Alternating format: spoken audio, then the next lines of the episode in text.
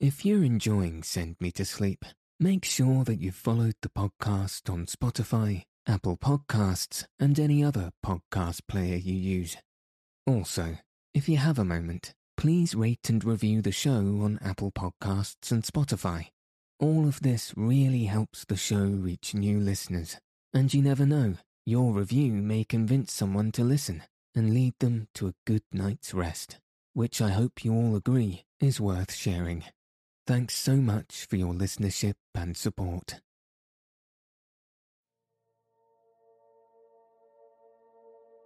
Good evening. Tonight, I'll be reading chapters 16 and 17 of A Journey to the Center of the Earth by Jules Verne.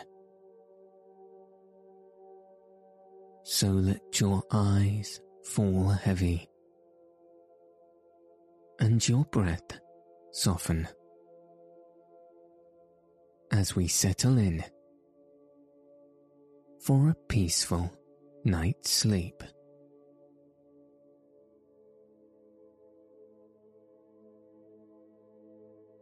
Chapter 16 The Eastern Tunnel The next day was Tuesday, the 30th of June, and at six o'clock in the morning we resumed our journey. We still continued to follow the gallery of lava, a perfect natural pathway, as easy of descent as some of those inclined planes which, in very old German houses serve the purpose of staircases.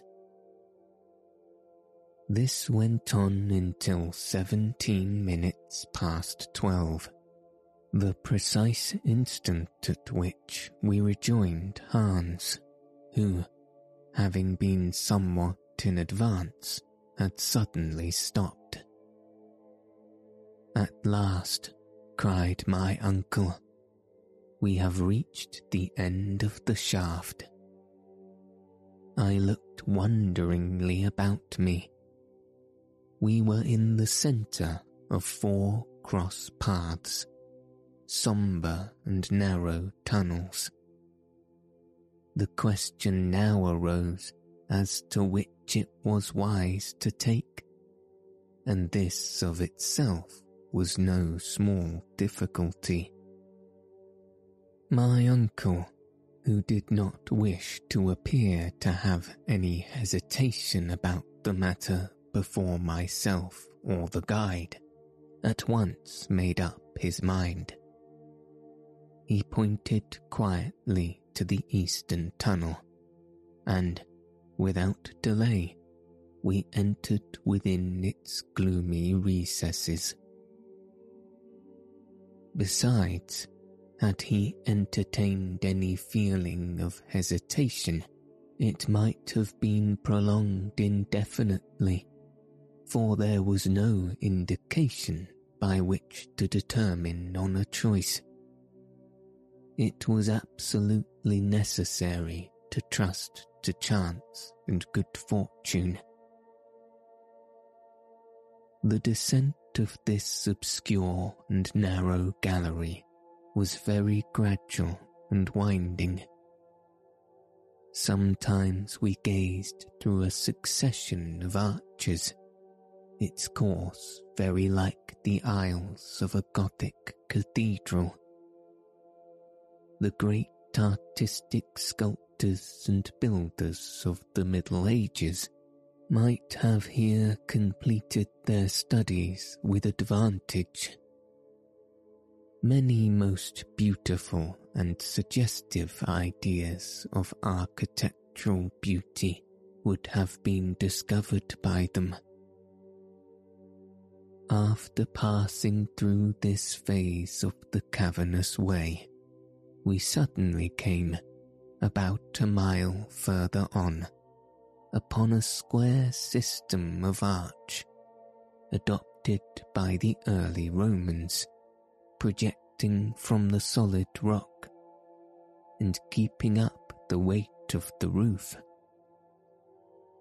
Suddenly, we would come upon a series of low subterranean tunnels which looked like beaver holes or the work of foxes, through whose narrow and winding ways we literally had to crawl.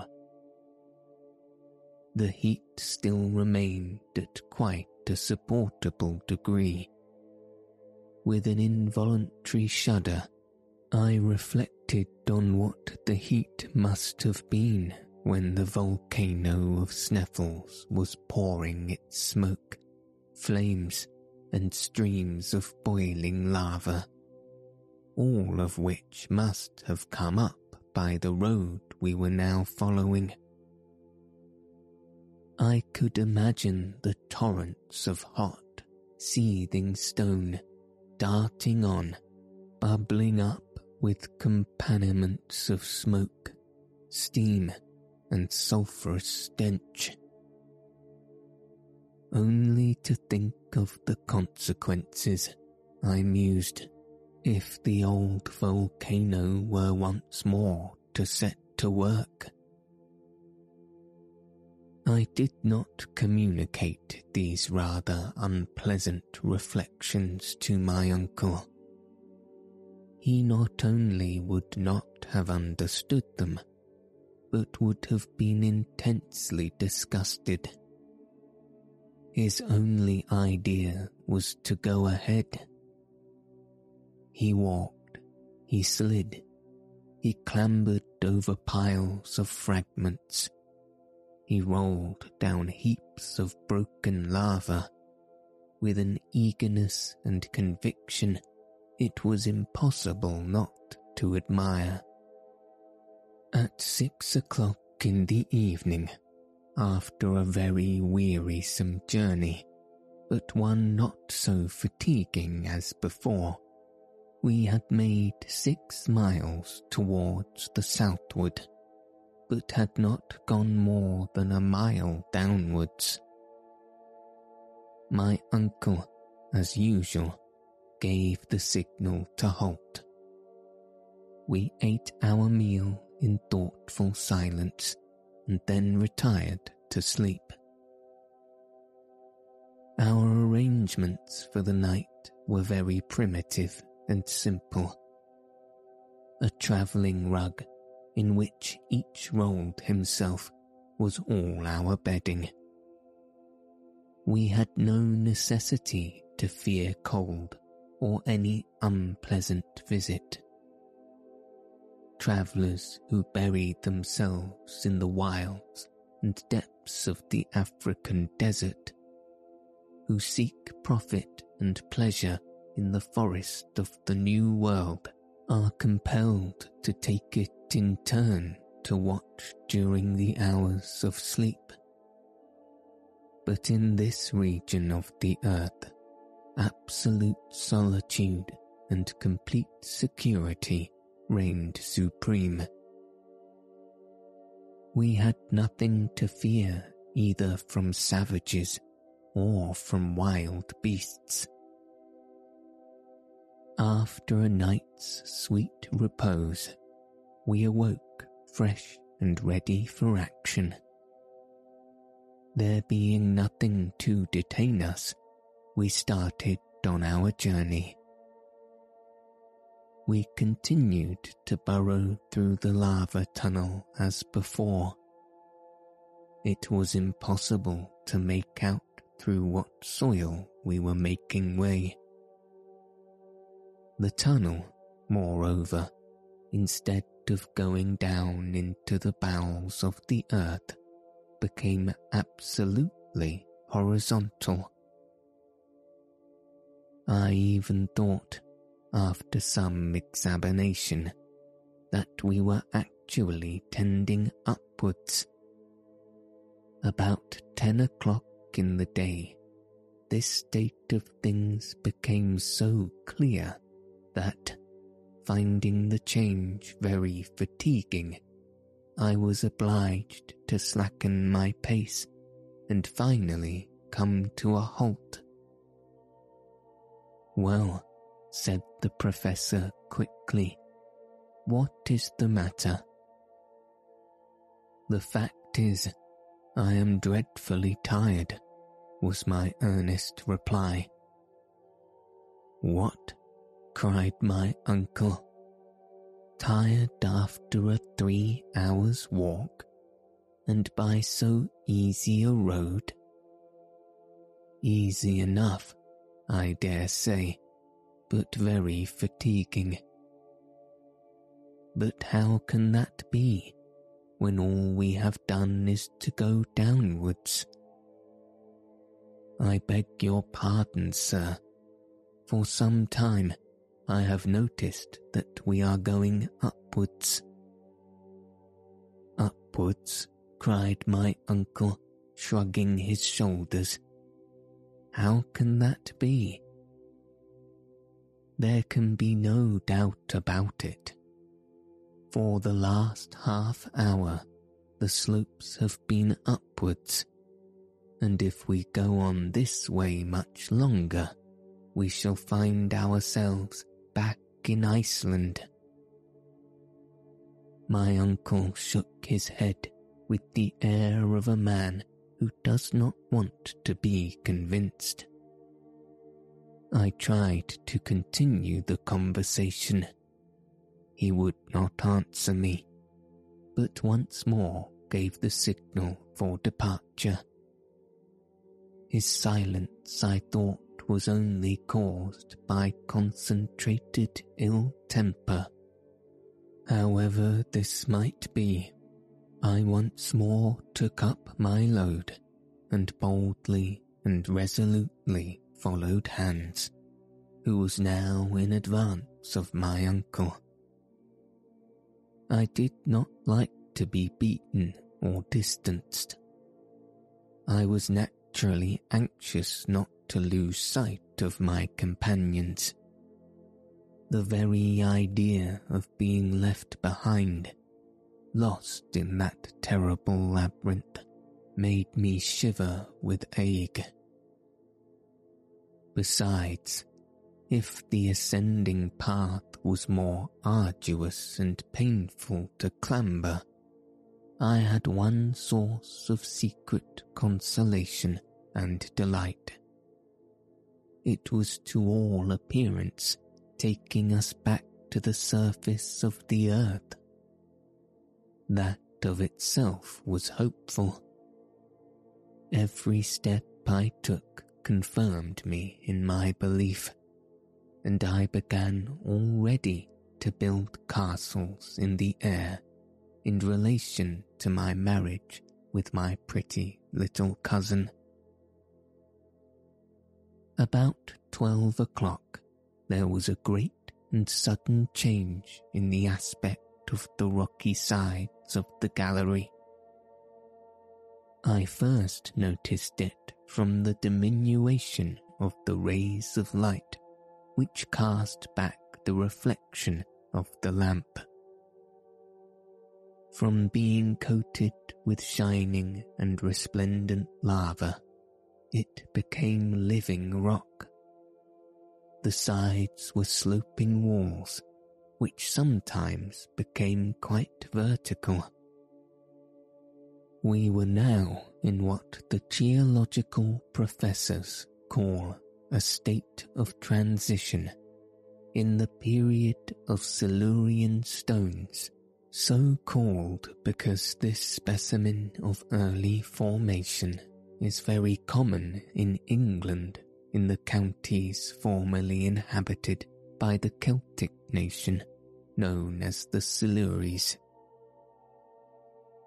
I can see clearly now, I cried, the sediment from the waters which once covered the whole earth formed during the second period of its existence. These schists and these calcareous rocks. We are turning our backs on the granite rocks and are like people from Hamburg who would go to Lubeck by way of Hanover I might just as well have kept my observations to myself. My geological enthusiasm got the better, however, of my cooler judgment, and Professor Hardwigg heard my observations. What is the matter now? he said, in a tone of great gravity. Well, cried I, do you not see these different layers of calcareous rocks and the first indication of slate strata? Well, what then? We have arrived at that period of the world's existence when the first plants and the first animals made their appearance. You think so? Yes, look, examine and judge for yourself. I induced the professor with some difficulty to cast the light of his lamp on the sides of the long, winding gallery. I expected some exclamation to burst from his lips. I was very much mistaken. The worthy professor never spoke a word. It was impossible to say whether he understood me or not. Perhaps it was possible that in his pride, my uncle, a learned professor, he did not like to own that he was wrong in having chosen the eastern tunnel. Or was he determined at any price to go to the end of it? It was quite evident we had left the region of lava, and that the road by which we were going could not take us back to the great crater of Mount Sneffels. As we went along, I could not help ruminating on the whole question, and asked myself if I did not lay too great a stress on these sudden and peculiar modifications of the earth's crust. After all, I was very likely to be mistaken, and it was within the range of probability and possibility that we were not making our way through the strata of rocks which I believed I recognized piled on the lower layers of the granitic formation. At all events, if I am right, I thought to myself, I must certainly find some remains of primitive plants and it would be absolutely necessary to give way to such indubitable evidence. Let us have a good search.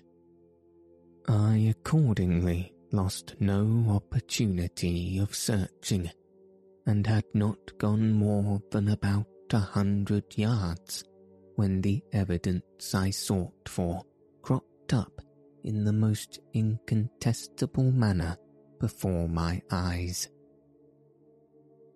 It was quite natural that I should expect to find these signs, for during the Silurian period, the seas contained no fewer than fifteen hundred different animals and vegetable species. My feet, so long accustomed to the hard and arid lava soil, suddenly found themselves treading on a kind of soft dust, the remains of plants and shells. Upon the walls themselves, I could clearly make out the outline, as plain as a sun picture, of the fucus and the lycopods the worthy and excellent Professor Hardwigg could not, of course, make any mistake about the matter. But I believe he deliberately closed his eyes and continued on his way with a firm and unalterable step. I began to think that he was carrying his obstinacy a great deal too far. I could no longer act with prudence or composure. I stooped on a sudden and picked up an almost perfect shell, which had undoubtedly belonged to some small animal very much resembling some of the present day. Having secured the prize, I followed in the wake of my uncle. Do you see this? I said. Well, said the professor with the most imperturbable tranquillity. It is the shell of a crustaceous animal of the extinct order of the trilobites. Nothing more, I assure you. But, cried I, much troubled at his coolness, do you draw no conclusion from it? Well, if I may ask, what conclusion do you draw from it? Well, I thought. I know, my boy, what you would say, and you are right, perfectly and incontestably right. We have finally abandoned the crust of lava and the road by which the lava ascended. It is quite possible that I may have been mistaken, but I shall be unable to discover my error until I get to the end of this gallery. You are quite right as far as that is concerned, I replied, and I should highly approve of your decision if we had not to fear the greatest of all dangers. And what is that? Want of water. Well, my dear Henry, it can't be helped. We must put ourselves on rations. And on he went.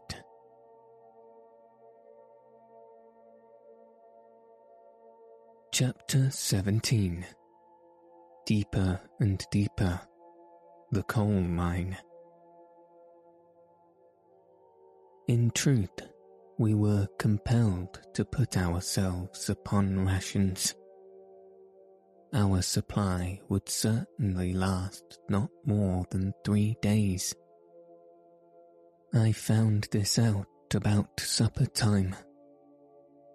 The worst part of the matter was that, in what is called the transition rocks, it was hardly to be expected we should meet with water. I had read of the horrors of thirst, and I knew that where we were, a brief trial of its sufferings would put an end to our adventure and our lives. But it was utterly useless to discuss the matter with my uncle. He would have answered by some axiom from Plato during the whole of the next day, we proceeded on our journey through this interminable gallery, arch after arch, tunnel after tunnel. We journeyed without exchanging a word. We had become as mute and reticent as Hans, our guide the road had no longer an upwards tendency. At all events, if it had, it was not to be made out very clearly. Sometimes there could be no doubt that we were going downwards. But this inclination was scarcely to be distinguished, and was by no means reassuring to the professor, because the character of the strata was in no wise modified, and the transition character of the rocks became more and more marked. It was a glorious sight to see how the electric light brought out the sparkles in the walls of the calcareous rocks. It was a glorious sight to see how the electric light brought out the sparkles in the walls of the calcareous rocks and the old red sandstone. One might have fancied oneself in one of those deep cuttings in Devonshire which have given their name to this kind of soil. Some magnificent specimens of marble projected from the sides of the gallery, some of an agate grey with white veins of variegated character, others of a yellow spotted colour with red veins.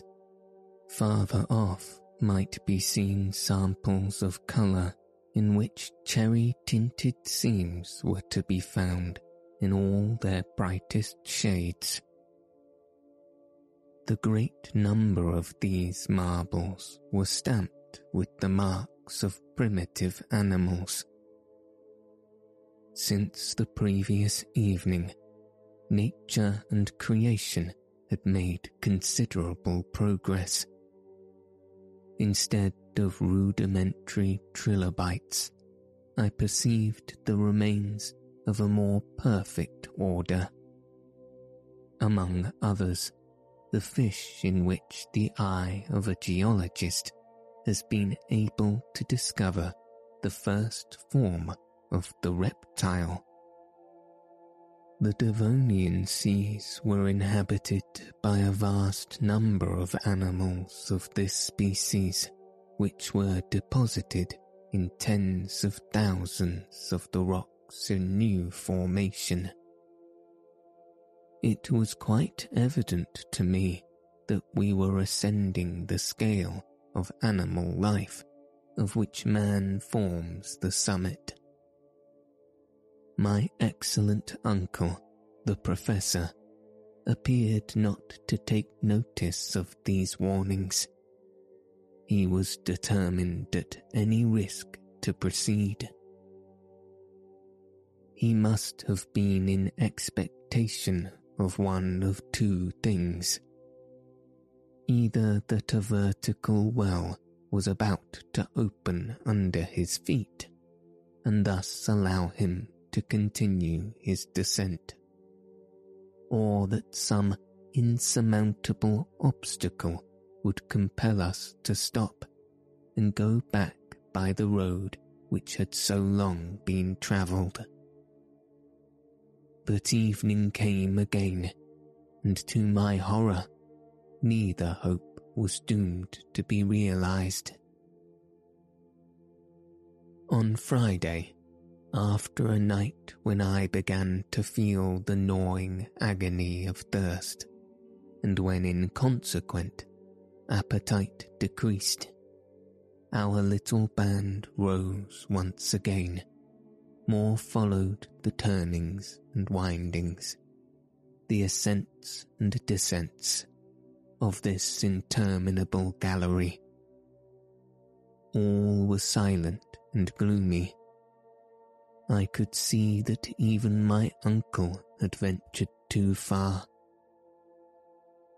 after about ten hours of further progress, a progress dull and monotonous to the last degree, I remarked that the reverberation and reflection of our lamps upon the sides of the tunnel had singularly diminished. The marble, the schist, the calcareous rock, the red sandstone, had disappeared, leaving in their place a dark and gloomy wall, sombre and without brightness. when we reached a remarkably narrow part of the tunnel, I leaned my left hand against the rock. When I took my hand away and happened to glance at it, it was quite black. We had reached the coal strata of the central earth. A coal mine, I cried.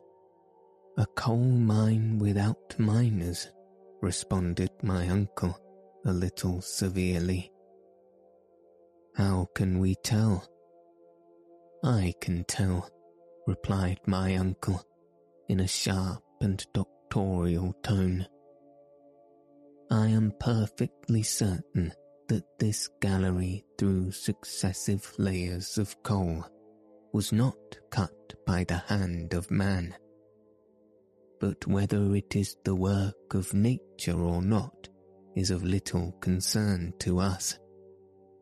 The hour for our evening meal has come. Let us sup. Hans, the guide, occupied himself in preparing food. I had come to that point when I could no longer eat. All I cared about were the few drops of water which fell to my share. What I suffered it is useless to record. The guide's gourd, not quite half full, was all that was left for the three of us. Having finished their repast, my two companions laid themselves down upon their rugs and found in sleep a remedy for their fatigue and sufferings. As for me, I could not sleep. I lay counting the hours until morning. The next morning, Saturday, at six o'clock, we started again. Twenty minutes later, we suddenly came upon a vast excavation. From its mighty extent, I saw at once that the hand of man could have nothing to do with this coal mine. The vault above would have fallen in as it was, it was only held together by some miracle of nature. This mighty natural cavern was about a hundred feet wide by about a hundred and fifty high. The earth had evidently been cast apart by some violent subterranean commotion. The mass giving way to some prodigious upheaving of nature, had split in two, leaving the vast gap into which we inhabitants of the earth had penetrated for the first time. The whole singular history of the coal period was written on those dark and gloomy walls. A geologist would have been able to easily follow the different phases of its formation. The seams of coal were separated by strata of sandstone, a compact clay which appeared to be crusted down by the weight from above. All that period of the world which preceded the secondary epoch the earth was covered by a coating of enormous and rich vegetation. Due to the double action of tropical heat and perpetual humidity. A vast atmospheric cloud of vapour surrounded the earth on all sides, preventing the rays of the sun from ever reaching it. Hence, the conclusion that these intense heats did not arise from this new source of caloric. Perhaps even the star of day was not quite ready for its brilliant work, to illuminate a universe. Climates did not as yet exist, and a level heat pervaded the whole surface of the globe. The same heat existing at the North Pole as at the equator. Whence did it come? From the interior of the earth. In spite of all the learned theories of Professor Hardwigg, a fierce and vehement fire certainly burned within the entrails of the great spheroid. Its action was felt even to the very topmost crust of the earth.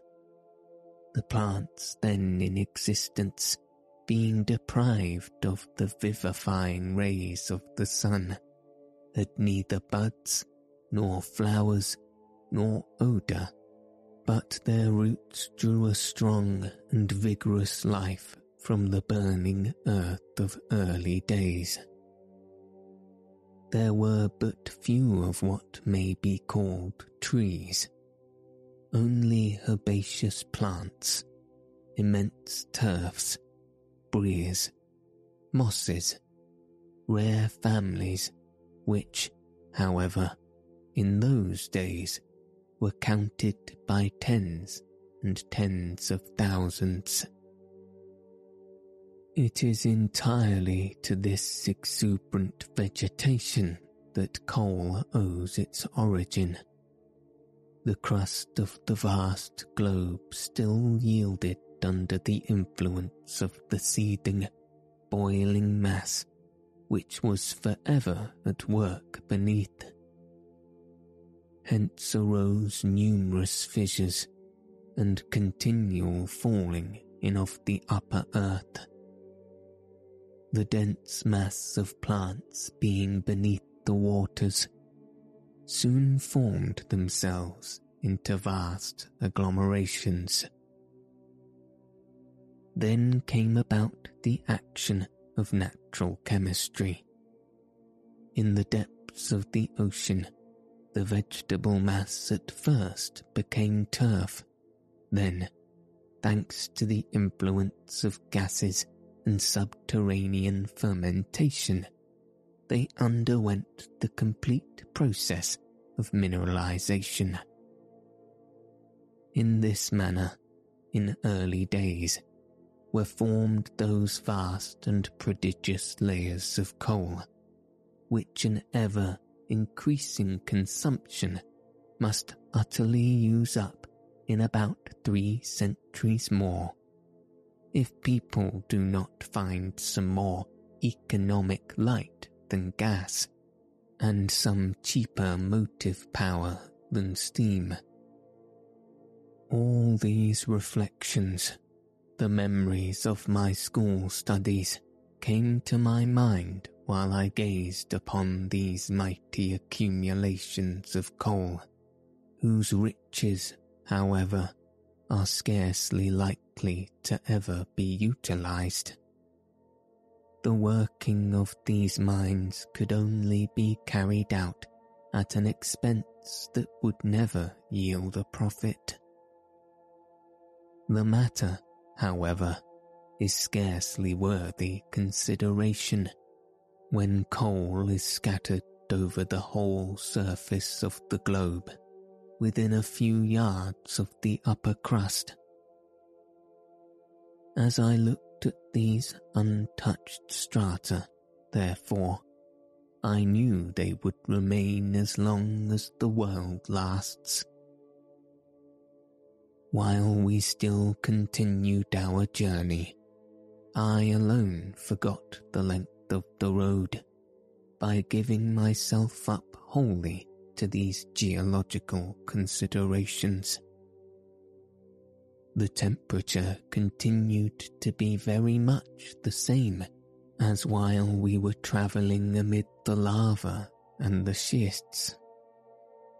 On the other hand, my sense of smell was much affected by a very powerful odour I immediately knew that the gallery was filled to overflowing with that dangerous gas the miners call fire damp, the explosion of which has caused such fearful and terrible accidents, making a hundred widows and a hundred orphans in a single hour.